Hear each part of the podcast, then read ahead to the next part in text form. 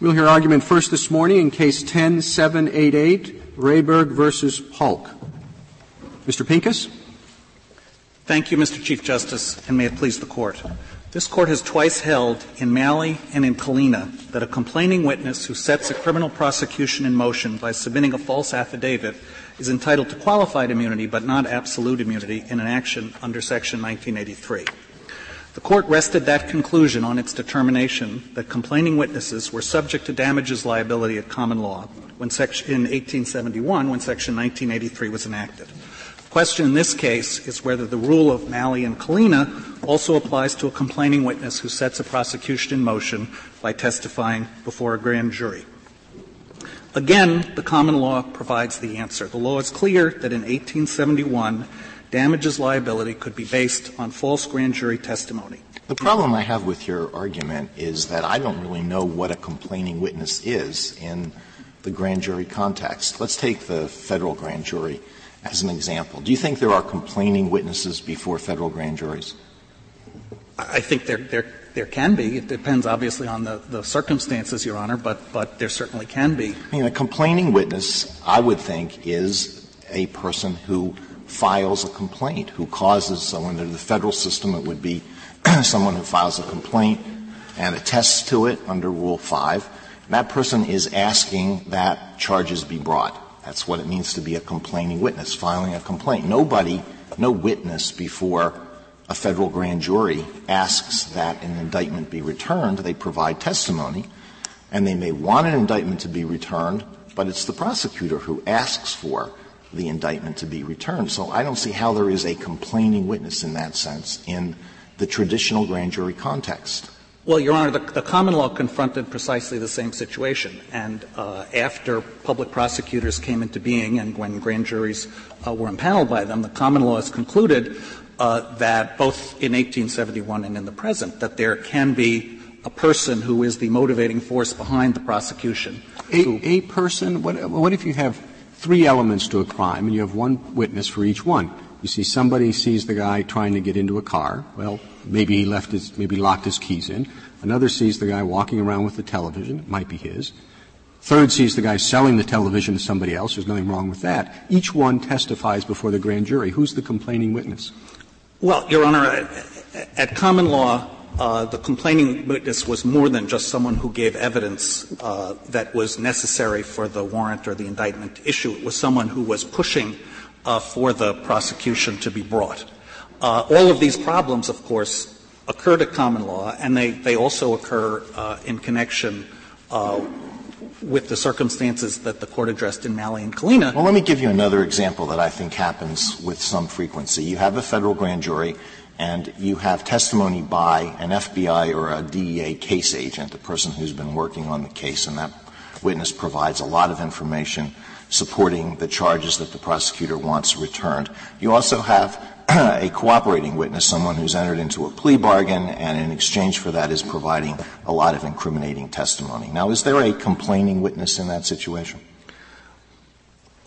Well, again, Your Honor, there, there can be. It, now, it is, depends. Which one it, is it? It, could be both. It both? could be one or it, it, could be it could be one or the other. I, I think these these uh, circumstances again are not uh, unknown to the common law in the states. They, you said, I think you used the word the one who motivated the charge or something to that effect. And I'm, I'm looking at the complaint uh, that was filed in this case, and it says, and this is on page 28 of the Joint Appendix, it says, Mr. Hodges, that's the prosecutor, knew or should have known there was no probable cause. He, Mr. Hodges, directed Mr. Paulk to appear before the grand jury and attest to the truth of such charges. So if anyone was the instigator, it was the prosecutor not his aide, but the prosecutor gets absolute immunity. Well, Your Honor, I, I, I, don't think we know because the complaint also alleges that Mr. Paulk uh, knew that uh, his testimony was false and, and made it and gave his testimony anyway. But if, and he, certainly did it, if his, he did it at the prosecutor's bidding, then he is not the prime mover. Well, they, the complaint also alleges that they were conspiring together to bring this complaint. And so, again, I think the facts will be developed. The, the, the first indictment, in fact, listed Mr. Paulk as the complainant. So in many situations, uh, the concerns uh, that Justice Alito was pointing to won't be present because there will be a clear complainant as there was in this case. Suppose an important witness uh, is reluctant to testify, but is issued a subpoena by the United States Attorney to appear before the grand jury. And then with reluctance he comes forward, but under oath, uh, provides all of the key testimony necessary to indict. Is he a complaining witness? I think some lower courts have said no, Your Honor. Some lower courts have said all the what's, the test we're supposed to use to decide? Well, the, the, the, test that this court has set forth is whether the complaining witness is someone who sets the prosecution in motion. That's that's the phrase that this court has used, and that's a phrase that's uh, that is reflected in the common law, based on the common law. And the lower courts have not had a problem uh, applying that case. There are seven circuits that now have adopted the rule. In the hypothetical I gave, what's the answer? I would say in the hypothetical you gave, Your Honor, that that person is not a complaining witness because he did nothing other than come forward when he was subpoenaed. If someone comes forward to the prosecutor, urges an indictment, ur- urges a prosecution, and then subsequently is subpoenaed, that might be a different case. Urges, urges a prosecution. One area that causes me concern here are the domestic violence cases, where someone may well report uh, uh, an episode, but by the time it gets to whatever the indictment procedure is, grand jury or otherwise, is unwilling um, uh, to to testify and pursue it, and yet that person may be the one who started the prosecution in motion. Is that individual a complaining witness? Uh, that that person uh, may be a complaining witness. You know, at, at, common law, the complaining witness also has. No, but shown. she says he or she says at the time, I'm, I don't want prosecution to go forward. I, I you know, I would prefer that it not go forward. Then, then that fact would obviously mitigate against her being a complaining witness. But, but these, uh, I guess, mitigating, mitigate. Come on. Yes, she would not. Does it make her not a complaining witness? Yes, she would not be a complaining okay. witness, Your Honor. But I, the just holding, to step back. The holding that you're asking for isn't going to do very much good if the, if the mere issuance of the grand jury's subpoena renders the person not a complaining witness. I don't. In that situation, then why not subpoena everybody? I, I, don't think the mere issuance of the subpoena does negate things that might. If, take the hypothetical where there is someone who goes to the prosecutor, says there should be a prosecution here, maybe does the things that uh, the hospital is alleged to have done in this case, and then subsequently is subpoenaed. I don't think the subpoena negates that prior activity. I don't think you can say, oh, now that you're subpoenaed, we, we wipe away everything that you've done to set the prosecution in motion. Uh, but I think in the hypothetical that you propounded, where there's the sole fact is someone doesn't do anything, they're subpoenaed to come before the grand jury and they give their evidence, that wouldn't meet the test. In a but, case where the prosecutor is the prime mover, can there ever be a complaining witness? Where the prosecutor is making the decisions, can there ever be a complaining witness? I think there can be, Your Honor, and, and in fact, uh, what, this court has indicated in other cases is that the fact that the prosecutor ultimately decides to uh, seek the charge uh, does not negate what's happened before. In the Hartman case, which dealt with a retaliatory prosecution under First Amendment retaliation prosecution, the court said the postal inspectors who in that case were alleged to have been the motivating force behind the retaliatory prosecution could be held liable if there also was, was no probable cause. Is the prosecutor uh, a complaining witness?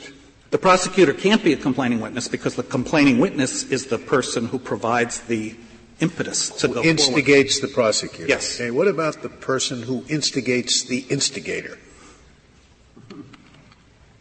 Uh, I, am not. I'm not sure of the. Well, somebody who comes up to somebody and says, "You know, you ought to, you ought to."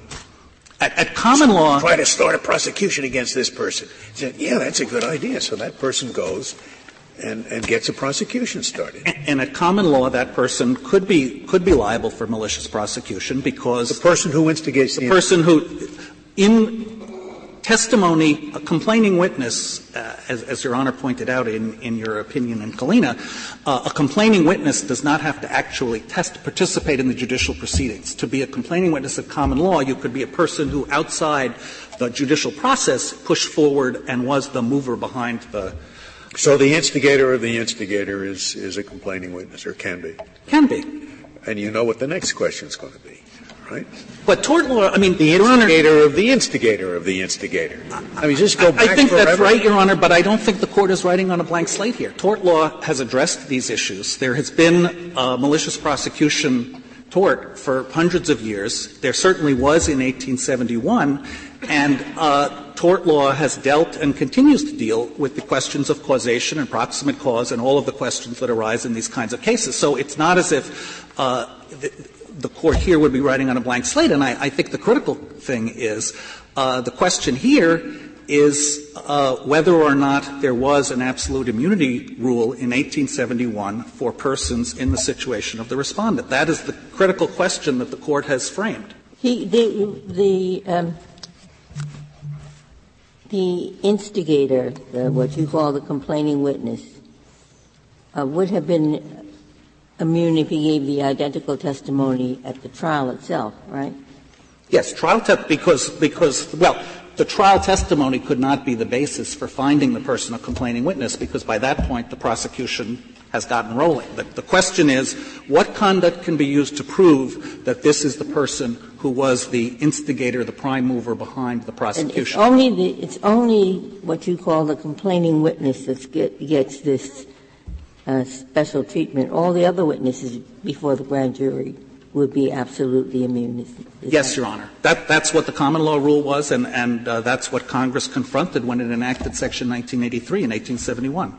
Could I make sure I understand what you just said, Mr. Pincus? When, when you said it can't be the testimony alone, is that right?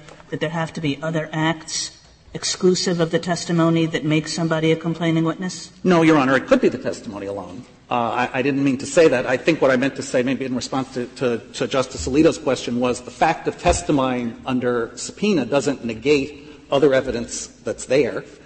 Uh, but the testimony alone can be enough, and there certainly are cases, uh, common law cases from the 1800s in which courts rely on testimony. But rely on testimony, but rely on testimony exclusively? Do you have any cases Well, that do cases that? are the cases are a little bit obscure, uh, Your Honor, about what the facts are that they're relying on. Uh, so I, I don't want to say that absolutely positively there's one, I but don't I think as a understand. matter of logic, if- I really don't understand this. You have one witness at- in the grand jury proceedings. That's the only witness. Can that witness uh, fall within your rule and be, be the uh, complaining witness? absolutely, Your Honor. Just on the basis of the testimony alone. Yes. But there could be there could be other evidence as well. I, I think That, So that it's was- pretty risky to testify in a grand jury proceeding then, right? Well the same. Because even though you haven't, uh, you don't care whether it comes out that way or not. You're subpoenaed, and even though you're subpoenaed, you're, you're, you're going to hold me as a complaining witness. it's the same risk that the affiants uh, bore in Kalina and Malley, and it's the same risk that the common law imposes on complaining witnesses. Well, the affiants came forward. I mean, that, that's, that's a different situation, isn't it? They indeed were self-starting. But the person who's subpoenaed to testify at a grand jury is, is not self-starting. And you're saying that that person's mere presence and the mere fact of that person's testifying is enough to hold him to be the complaining witness. Your Honor, maybe I've confused the hypotheticals. I, I think we have one situation where there's someone, all they've done is they've been subpoenaed and they've come forward and they've given their evidence. I think it would be very hard for that person to be labeled a Hard or- or witness. impossible? Then you have a person. Hard, hard or impossible? I think it would be impossible because I don't think there's any That's evidence different that that person is the So the motivating testimony alone cannot be the basis.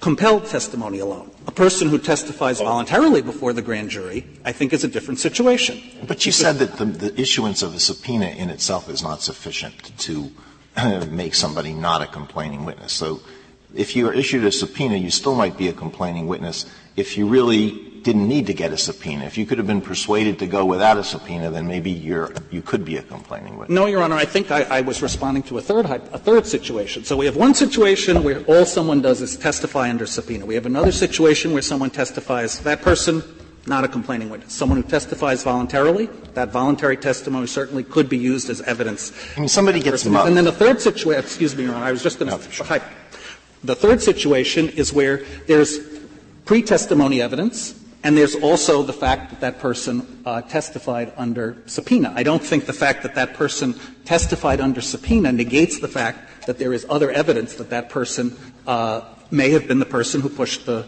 uh, prosecution forward. So that's the distinction that I was trying. To make. What is the uh, reason why, if we, we give absolute immunity to the witness at a trial, we give absolute immunity to the prosecutors and government officials at the trial? And uh, a grand jury is sort of like a trial, uh, at least it's testimony under oath. And in addition, there's the special thing about grand juries being secret, which, uh, if you uh, uh, allow uh, people who are annoyed, and they'd be quite rightly angry, they've been acquitted, they had to go through this process, they want to sue somebody, if, if we let them uh, sue, uh, you'll wreck the secrecy in a lot of cases. So I see a reason for treating the grand jury even more strictly. What's the reason for treating it less strictly? Well, I think there, there are two reasons, Your Honor. The first reason is that what this Court has said is that immunity decisions are based on common law as common. Suppose I don't accept that. Suppose I say, yes, I accept that. There's a relationship. But exactly what happened in 1871 is not precisely always the convincing feature for me. So I read what the situation is today, and I, it is, I think, as I described it. So given the situation today, my question remains. Um, well, one, one brief uh, disagreement with your question, I think the situation today at common law is what can't was. disagree with my but, question. But it's a question. I would like an answer to my the, question. The answer is uh, severalfold. The, the court uh, has given uh, absolute immunity to witnesses in Briscoe. The policy reasons, the, the, principal reason was the common law rule. The policy reasons that the court gave were a, uh, we don't want to deter people from coming forward, and B, the testimony will be put through the adversary process and is public, and those are protections against uh, false testimony. In the, in the grand jury situation, uh, those protections are not present.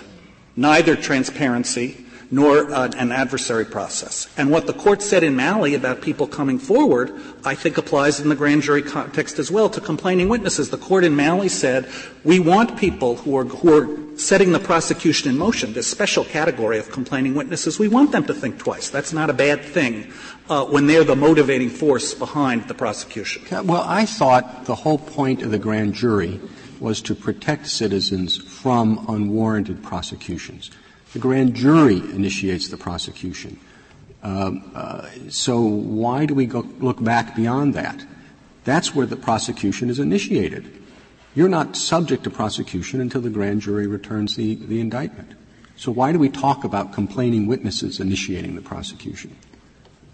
I, I think, well, we talk about them, I think, because of the reality that uh, there are cases, and the common law recognized that there were cases where the, the reason the prosecution got rolling was because either a private person or a government person was the person who was pushing it along. Well, it's true that the grand jury, I'm sorry, no, go ahead. The, the grand jury's decision uh, is a step in the chain, uh, but the court has not said that, for example, the judge's decision in Kalina and Malley to issue the warrant uh, broke the causal link between the false testimony in the, in the affidavits in those cases, even though the judge was making an independent decision, the court recognized, uh, as the common law recognized, that there could be a causal chain back to the false testimony, which essentially tainted uh, the decision maker, the judge's decision, just as it taints the uh, grand jury's decision. And in fact, what lower courts have said is that uh, it is only when there is an allegation of false testimony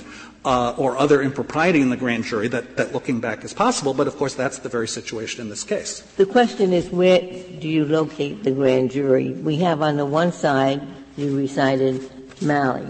That was an arrest, arrest warrant, testimony in support of a, an arrest warrant. Then we have the trial where everybody gets absolute immunity. And the grand jury is in between those two. So why should we bracket it with the arrest warrant rather than with the, with the trial? The, the arrest warrant is certainly pre-prosecution. Well, the, the first reason, Your Honor, is because that's what the common law did. And, and what the court's, the court's inquiry here is to look at the common law and decide what Congress, when it enacted the statute in 1871, confronted. And when Congress enacted the statute in 1871, there were, the rule was that complaining witnesses who testified before grand jury, that grand jury testimony of people who were complaining witnesses was not immunized as a basis for malicious prosecution liability. What the respondent is seeking here is to say, my grand jury testimony is immunized as a basis of Section 1983 liability, but at common law that simply wasn't the rule. So at common law, did, did, any grand jury witnesses have absolute immunity from a, a claim for malicious prosecution? Well, the, at, com, the, at, common law, uh, at common law, it wasn't a question of immunity. There was no defamation liability for any witness. Well, could there the be, only liability was for malicious prosecution. And could there be malicious prosecution liability for a witness before a grand jury who was not a quote unquote complaining witness? No, and that's the source of the distinction that the court drew in Malley. So you're not really asking us to adopt the common law rule, are you? You're asking for a variation of the common law rule that's limited to complaining witnesses? Or are you going further? Are you saying that no witness before a grand jury should have absolute immunity uh, from a so-called 1983 malicious prosecution claim? No, Your Honor, we're not. We're, we're, asking for exactly the rule that was at common law. What the court has said in Kalina and Malley is uh, the rule that the court adopted there was based on precisely the same distinction that we rely on here. So if I understand your answer, that you're not, it's, this whole business about complaining witnesses irrelevant. It's any, no witness before a grand jury No, Your Honor, it's complaining witnesses. The, the distinction that the common law drew, all witnesses were immune from defamation. Only, the only people who could be subject to liability based on their testimony were people who qualified as complaining witnesses. That is why the court in Malley and Kalina drew the line it did. It said, these people, you are acting as a complaining witness. The function you're performing by submitting this affidavit is being a complaining witness. At common law, that function, true, it wasn't technically immune, but it was subject to liability. Liability could be premised on those. But any witness could who uh, would satisfy the elements of, mali- of the malicious prosecution tort could be liable. Yes. And all right, that's a little different, isn't it? Well, that what the court has said, it said in Malley and Kalina, and what we're relying on here, is that those uh, those people uh, also Congress would have would have recognized in 1871 that there could be liability for people who fell into this category, well, and so the only people who would be subject to suit for the malicious prosecution tort were complaining witnesses. Yes. Mr. Pincus, you, in answer to one of Justice Kagan's questions, you noted that you really can't find a case where a court relied exclusively on the grand jury testimony. In most of the cases that I've reviewed, there's a discussion that both non-grand jury and grand jury testimony was being relied upon. Is that accurate? I, I think that's right, Your Honor. It's awfully hard to tell, but I wouldn't want to Would represent. You tell me what um, the United States as amici is supporting a vacatur and remand on the ground that um, there might be adequate independent evidence from the grand jury testimony in this case to sustain a cause of action. Do you agree with their recommendation?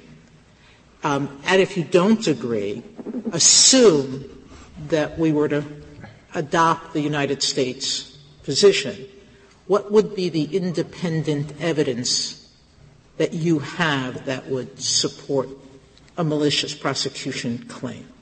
Well, there, there is independent evidence in this case, Your Honor, of before uh, the respondent testified before the grand jury, there were discussions, there are allegations that he conspired uh, with the district attorney and others to fabricate uh, the evidence that he gave. And that obviously. Now, the court below seemed took that into account and said, you're only relying on the grand jury testimony to prove the conspiracy, and that's not enough. Well, Your Honor, I, I think that what the Eleventh Circuit said was uh, because this was all directed to the grand jury testimony, we're not going to separate, prov- uphold, uh, hold that there could be um, liability based on that alone. I, think that's wrong for two reasons. First of all, uh, our principal submission, of course, is there can be liability premised on the grand jury testimony and that there's no basis uh, in the common law for a different rule. And our second position would be, uh, even if you, the, court thought that grand jury testimony for some reason was off limits but became permissible as a basis for finding liability if there was other evidence, then that's true in this case as well. I, want to return uh, to Justice Breyer's uh, question for one minute because there was a third policy reason that I, that I wanted to provide, which is, as we explained in our brief, in the states, many prosecutors can proceed by information uh, or indictment, and we think it would be a peculiar situation if liability could be premised when a proceeding is initiated by information, which Malley and Kalina make clear, but that if the proceeding is by a grand jury, it would be wholly off limits. That doesn't make much sense, and it's totally inconsistent with the common law rule. I'd like to reserve the balance of my time. Thank you, counsel. Mr. Jones? Chief Justice, and may it please the Court, the way the respondent sees it is the extension of Briscoe into the absolute immunity for all witnesses in the grand jury with no distinction with respect to whether they are the complaining witness or otherwise. As this court has said in, in Briscoe, that the, you look at the purpose of protecting the witnesses both at the grand jury proceeding and at trial, and you want to preserve every man's evidence and you want to keep the court from harassment. You, you, you would acknowledge that if someone uh, instigates the grand jury proceeding but does not testify, that person could be sued if indeed the instigation was malicious? If it's outside of the grand jury and I go for the but for test, and like the uh, Vandy. Well, now, just just answer my question. I, have given you a hypothetical. He no doubt he instigated the grand jury proceeding. He, he got the, uh, uh, the, attor- the U.S. attorney to, uh, to bring the proceeding, but he didn't testify. Could that person be sued? Yes, that person could be sued if under the but for. So all he has to do to, to, to get himself off the hook is after instigating it, he should testify. Right? His, his testimony bathes him clean. Is that it? No, that isn't. It, because well, so then it, so all you're arguing then is that there has to be some evidence other than the mere testimony. Is that your point? That is my point. Okay. There has to be some evidence other than the mere testimony, and if there is evidence other than the mere testimony, indeed, you can go forward with an. Then, then you agree with the principle, uh, with the position that the United States took, which is you can, if there were there was evidence outside the grand jury proceeding that this person was the instigator, that that could be the basis for a malicious prosecution 1983 claim. I thought the United States position was we're not going to use the testimony before the grand jury, but if this person did things outside the grand jury to instigate the prosecution, that's, that could.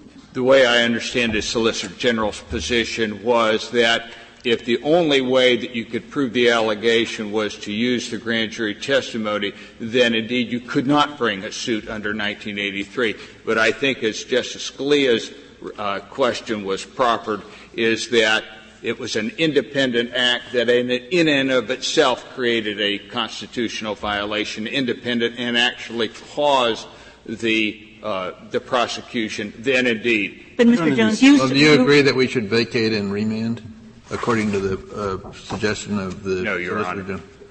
Well, and, and why is that? Well, just, just because of your view of the evidence that there's no evidence to justify the remand? Well, that's certainly one of the issues, but nothing like this was what the Solicitor General is recommending. None of those issues were raised below. None of those issues were raised in the Court of Appeals, in the Eleventh Circuit, and in you're saying that this was waived and it's just not in the case? Because usually if the issue wasn't discussed, that's the reason we remanded. That, that's correct. It was waived, and it's, and it's not before the court, and that's not why cert was Well, granted. I don't understand how it's waived. I mean, I don't understand that. How, how is it waived? It was never presented by any side at any, to any place in, in the court below. Well, but if, if, they, if, if, there's, if there is a theory um, on, of liability, and we find that there is that that this theory is baseless, uh, we don't generally dismiss the complaint if there are other allegations in the complaint that could support liability on another theory. Well, certainly. I mean, this case has to be, it's going back to the district court anyway, as Your Honor is well aware, and perhaps it can be raised again at that time with an amendment, but at the present time it's not in the case. But, Mr. Jones, could I, could I understand your responses to these questions? Because you said to Justice Scalia, the fact that there's been testimony at the grand jury does not, if you will, uh, immunize the person from suit based on other acts. Can you go further? In a suit based on other acts, could the grand jury testimony come in as evidence? If, if you look at common law, that's exactly what happened. Uh, at common law, and as Justice Scalia mentioned in his, in his uh, concurrence in Kalina, what you had is two separate acts when you had uh, a malicious prosecution uh, at common law. The first act was actually complaining and making a complaint to uh, to get a warrant. In other words, swearing at that point in time. But there again, the person that complained actually didn't have to be a witness. But when he was a witness, or when he or she became a witness at court, that testimony could then be used to show malice uh, for the prosecution or for for actually bringing the case. So all you're saying is that there's absolute immunity for a suit based exclusively on grand jury testimony. And if the suit is based on something else, the grand jury testimony can come in. That is correct, if indeed it's an independent cause of action outside of the court. Yes. I don't know what an independent cause of action could be, because it is the grand jury proceeding that initiates the action. So, why would the common law permit it unless it recognized that a complaining witness has to do something to get the grand jury up and running? Well, and go in and testify to something false to be liable for a malicious prosecution. But the point I'm making is, I don't see how your position differs from the government's at all. And I'm not sure what, how you could have independent guilt proven that requires anything more than proof than the proof they proffered below, which was that this police officer issued subpoenas and took other steps to start the grand jury's process. And then you use their testimony at, at, at the grand jury to figure out whether it was false or not. First of all, to, to respond, one, our position with respect to the Solicitor General on that issue, I don't see it as any different. What I was suggesting, what I understood Justice Scalia to say, is when you have something independent that forms a cause of action, for example, if you take in, in plant evidence uh, in of a crime, for example, cocaine or something of that nature, that is a separate and distinct cause of action, and that would cause that action by an investigator might very well cause the prosecution, the, the prosecution or the district attorney to act when indeed uh, you would have uh, they would find. Is it different from? I mean, I found the Solicitor General. It's my fault. I'm sure I don't understand the position they're taking. I mean, I think in every case there's some evidence about what goes on outside the courtroom or the grand jury room, and then there's some evidence about when it went on inside. And, and I don't know when you're supposed to uh, introduce what. So I, am guessing that, that, that uh, whatever the rule is about when you can use what parts of what, that if you win, the rule about when you should use or when you still can use the testimony that's given in the grand jury room is the same as the rule that says when you can use the testimony of a witness at trial. See, I would have thought that immunity means you can't use that testimony, but I'm told I'm wrong about that. You sometimes can use it. So then I don't know when you can use it and when you can't. Maybe you know. You've studied this case. I admit I haven't studied it as thoroughly as I hope you have. I hope I have as well. At least as I understand with respect to, first of all, if you look at Briscoe, everything that's in Briscoe, as you know, is absolutely immune from civil damage litigation. When you say absolutely immune, I'm thinking of a typical case as follows. Smith says to his friend, I hate that rat Jones. I am going to go and lie and say he stole my horse. Next step. He goes to the grand jury or someone and says, Jones stole my horse. Third step. He's in the grand jury room saying, Jones stole my horse. Fourth, he's at trial, okay? So, so what comes in and what doesn't? And, and can you bring a case in the first place? Well, I'm, I'm, I'm at sea. If whatever you can help me with, I'd be happy. First of all, and, and that might be a difficult time, the, but the, when you have a grand jury, you have something different from uh, just bringing a cause of action. What you have in a grand jury is you have evidence presented to the prosecutor typically a district attorney, and then the district attorney makes an independent evaluation as to what to bring to the grand jury and who to indict or whether to indict anybody or whatsoever. That testimony in that grand jury if you bring a cause of action, for example, if a cause of action is brought for malicious prosecution, which they're trying to do here, the, what this court has said in the Van de Kamp case is that the only time that you can use that testimony is if there is something else outside of the grand jury. There's always something else. He didn't think of this thing for the first time in the grand jury room. The defendant thought of this thing outside the grand jury room before he even got to the grand jury, and he probably told somebody about it, or he could have, or at least there's the evidence he walked to the grand jury room. Okay? So there's always something outside the grand jury. Sure. Sure, but the case law says that if the prosecutor would not have taken the case or would not have done the case but for the conduct of that individual, then indeed you, you cannot bring the cause of I have the same I have the same concern as Justice Breyer. And let me ask, try to ask the question in a different way. Can you give me an, an example of a case in which someone would qualify as a complaining witness under Mr. Pincus's definition, and yet would not have done something outside of the grand jury that would be sufficient to make out a claim of malicious prosecution. If, that situation doesn't exist, then I don't see any difference between your position and Mr. Pincus's position.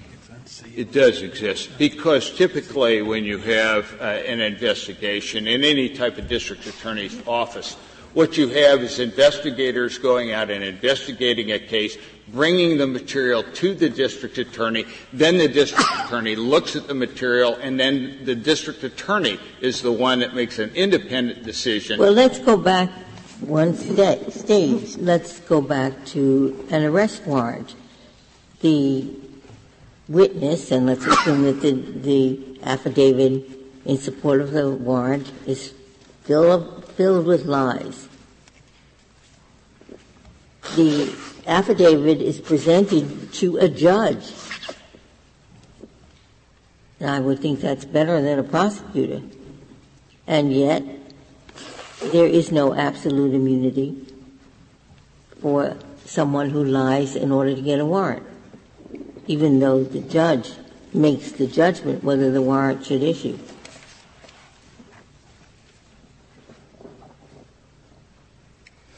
The distinction in Malley uh, is, is, is this. First of all, the, in Malley and when you go apply for a warrant, the, the, at that point in time, the investigator is he is determining, he or she is determining the time, place, and manner in which to go to the judge. And also possibly he can, he or she can select the judge that the person wants to go for. And then what is happened is that person who presents that evidence is presenting the evidence that he or she has gathered and is going to present it in a light most favorable to the investigation. That person won't necessarily present the bad part, that might present just only the exclusively the good part, and also that person isn't under the uh, of subpoena power. Suppose, suppose we had instead of uh, a grand jury proceeding and an indi- indictment, um, an, accus- accu- an accusation to begin the prosecution and a supporting affidavit in connection with the accusation. Would there be would there be absolute immunity then for the affidavit that supports the accusation which will begin the prosecution? If, if I understand your question, and I'm not sure I heard it exactly, are you saying if there's an affidavit that went before the grand jury? No, we take the grand jury out of it. We're going to begin the case, the prosecution by an information. Or I think the Georgia law refers to something called an accusation.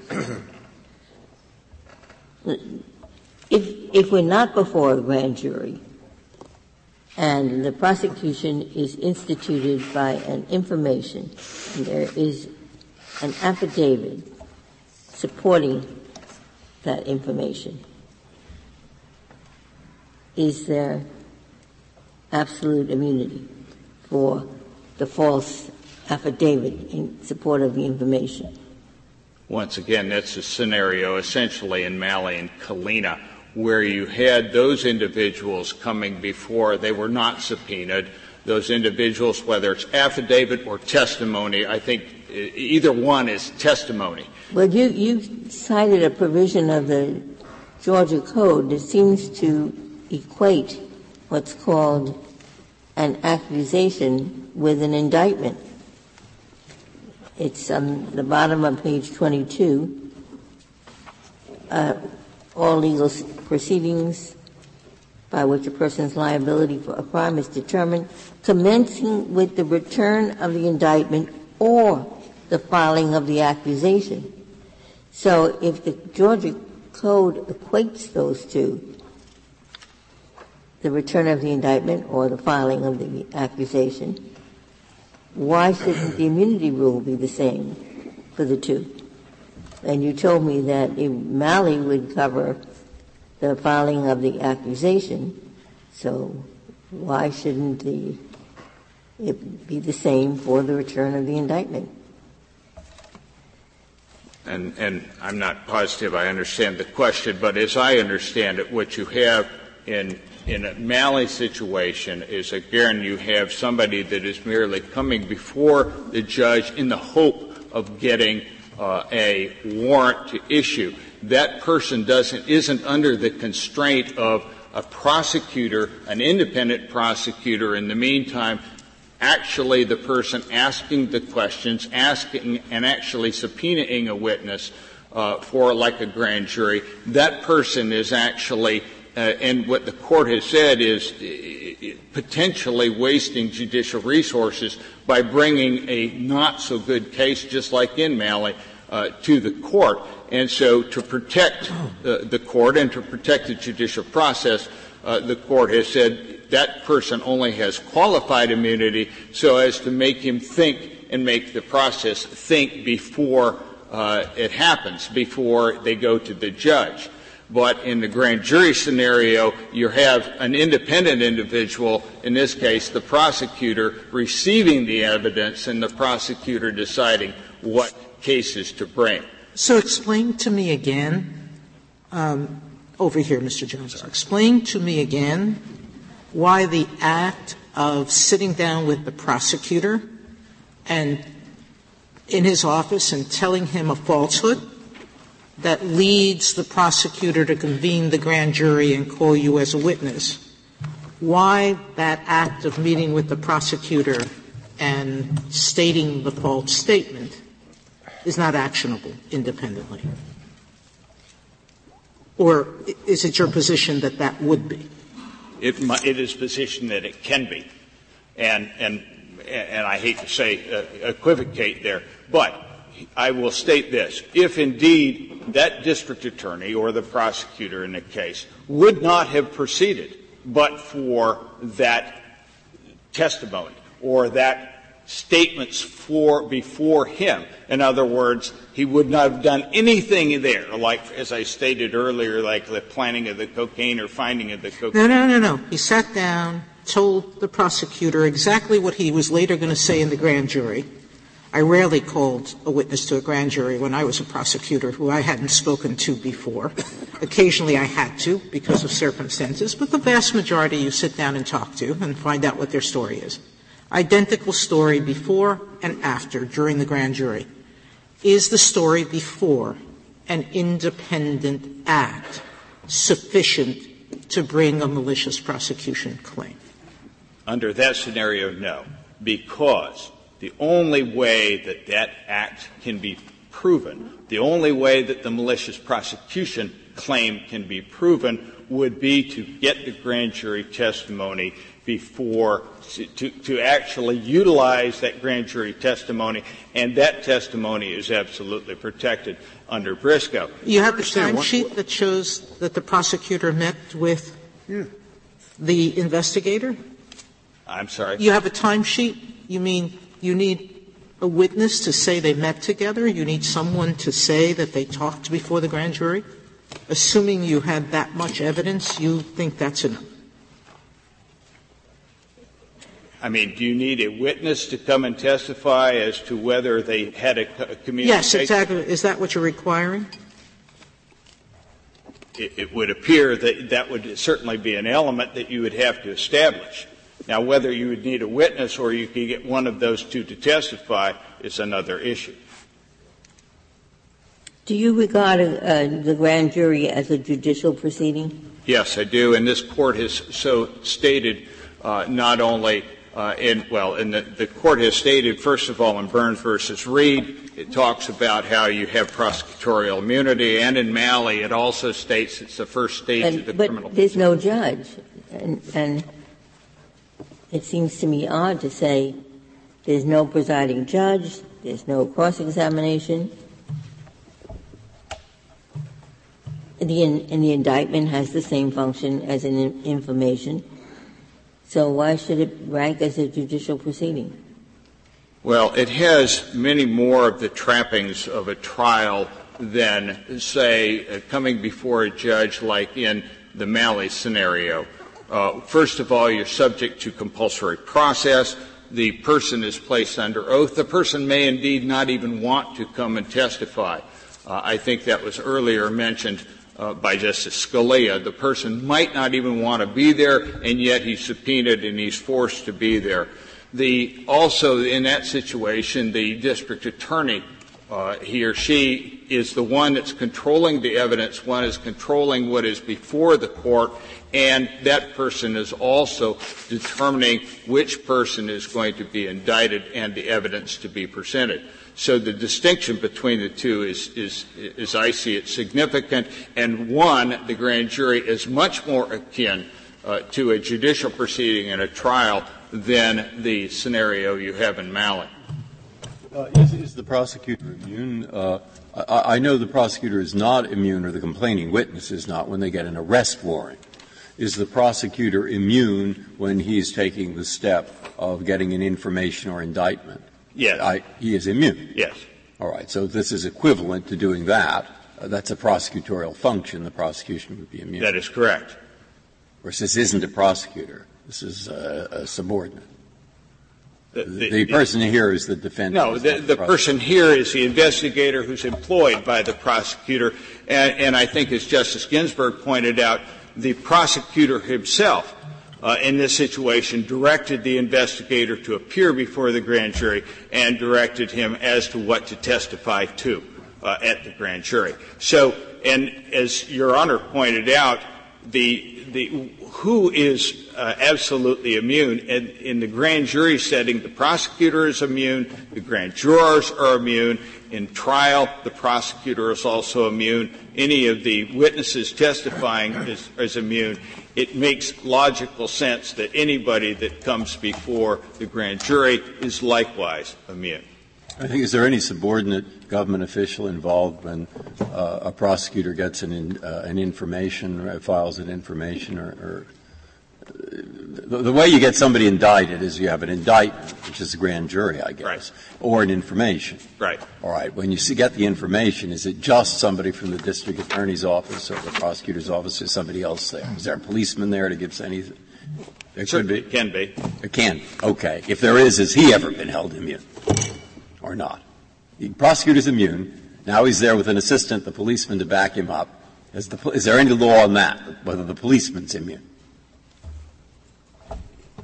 Just if he's asking for a, an arrest warrant, is that? No, the arrest warrant he's not immune. We know he's not that. It, it's just he files the information. He files the information and it's not in a grand jury setting. Yeah. No, then indeed I would suggest it's very similar to the Malley scenario where he would have a qualified immunity and that would go for the prosecutor too, right? No. For the information? If you, if you bracket it with Malley, uh, the, the prosecutor who lies to the magistrate is not going to have absolute immunity at the arrest warrant stage. It is the prosecutor absolutely immune for making out an information that's packed with lies? Yes, because that is, that is what this court has decided is intimately associated with the judicial phase of the criminal process. And any of the conduct that is intimately associated under Imbler, under Kalina, uh, under various things, uh, Burns versus Reed, are intimately, anything that's intimately associated is absolutely immune. Why isn't, why isn't an arrest warrant intimately associated? Well, an arrest warrant in the, like in the Kalina and the Malley situation, you didn't have a prosecutor uh, going before them. That was an independent action by an investigator who went before a judge to seek a warrant and uh, present any evidence that that person had. Paragraph 29 of the complaint alleges Mr. Paulk and Mr. Hodges acting under color of law in retaliation and wrongfully influenced and instigated the prosecutorial decision to bring charges against Mr. Rehberg. Why isn't that sufficient to support a claim of so-called malicious prosecution without regard to the evidentiary, without regard to the grand jury testimony? Because just because they allegedly conspired together to do this doesn't mean the act was completed until after, in this case, Mr. Hodges, and it was actually Kelly Burke, actually performed what they did. Now, and, it, and, it, and if, the, if the prosecutor knows about it at that point and they allegedly conspire, now who is taking the act? It really is not anymore Mr. Paulk. It is the district attorney who is acting at that point, and it is the district attorney that is now proceeding in the grand jury.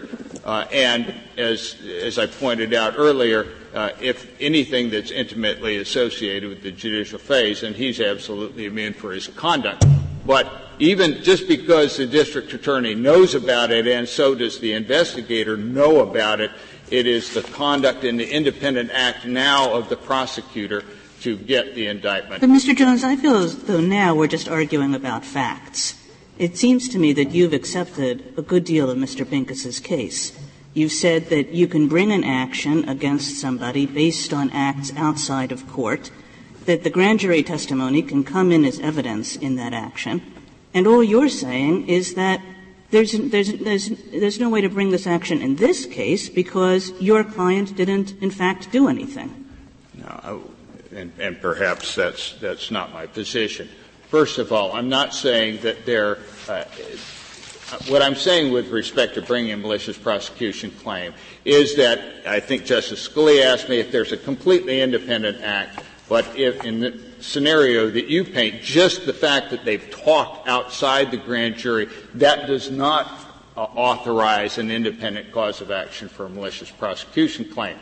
Uh, what you have to have is uh, an independent act, just like uh, it, what you had at, at common law, where you had two distinct acts. One, where you actually filed a complaint. Now you became the complainant, or as the, the common law said, you became the complaining witness, even though you didn't have to be a witness. But then if you were a witness, indeed, that testimony that you gave in the, in the grand jury or in the trial could be used as to, to prove your malicious intent in bringing the uh, charge initially.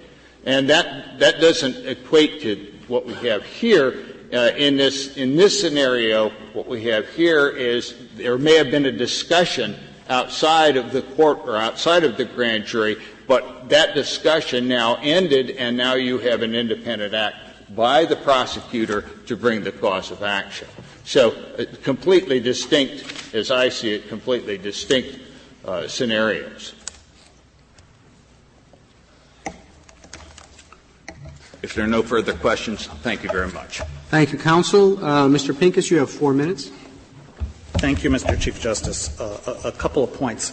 Um, first of all, the, the, the, question about whether there, uh, it, it's an appropriate rule that uh, a finding of complaining witness can be based on evidence uh, outside of the grand jury, but it can't be based on grand jury testimony. Uh, that certainly wasn't the common law rule, and I, I know Justice Sotomayor asked whether there were any common law cases that relied solely on grand jury testimony. And although the cases are hard to parse, I would point the court to the Anderson and the Moulton cases that we cite on page three of our uh, reply brief. Um, in those cases, uh, in, in, the Anderson case, the court is talking about the charge to the jury, and, and what it says the evidence was is the uh, fact that the uh, defendant was listed as the complainant on the indictment and that he testified before the grand jury. And then in the Moulton case, the allegations of the complaint are set forth in the uh, reporting of the case, and the only allegations are uh, relate to the testimony before the grand jury. So I, think it's very hard to find any basis in the common law, which, as the court said, the, has said is the controlling principle here for ruling the grand jury testimony either entirely out of bounds as a basis for liability or for saying it's only in bounds if there is some other extrinsic evidence. There's just no support for that in the common law, and I think it doesn't really make sense. Uh, uh, uh, if this case had proceeded by information and Mr. Paulk's te- uh, grand jury testimony had simply been placed in an affidavit and submitted uh, in order to obtain the uh, arrest warrant, Malley and Kalina would control, and it would be clear that there would be liability. Well, suppose this was a jurisdiction that didn't have grand juries but returned felony indictments by means of a preliminary hearing. Would a witness at a preliminary hearing have absolute immunity? There's a judge presiding there. A complaining witness, I don't think, if that is the proceeding that sets the pro- that determines whether or not there's going to be a prosecution, I think an ordinary witness would be absolutely immune, but a complaining witness uh, would not be. Are there states that have, uh, or are there any jurisdictions where they d- don't give immunity to grand jury testimony for complaining witnesses or others? Yes, there are. There are. There are both at the common law and today, Your Honor. There are, today, are there, there a lot? There, are, I don't know the number. But I mean, is there any way to find out what's happened? Have they been? Have the grand juries been undermined? Have they not been undermined? I mean, what's actually happened in those well, places? Can you give me an example of one or two states that allow these actions? Well, I, I can. I can't give you an example of states. I can give you the example of seven circuits that that have adopted the rule that we contend for. For how long have they had that? Excuse me. How, for how long? For uh, some of them since uh, Malley, certainly since Kalina, about and, 10 and, years. And, and, and, have there been many such grand jury There have actions? been some cases. No one has said that the grand jury process has been upset. Courts have, have looked into whether or not there's a complaining witness. Some courts say in order to get grand jury testimony, you have to uh, you have to meet some kind of a threshold. Often these cases are proven up by deposing the defendant and asking him what he testified about before the grand jury without intruding on the grand jury at all. But I think those seven circuits, there's been no indication of some kind of hmm. disruption yeah, of the are process. Those, are those are those cases involving grand jury proceedings like the one here, which does look somewhat like um, the complaint situation, or are they more traditional grand jury settings?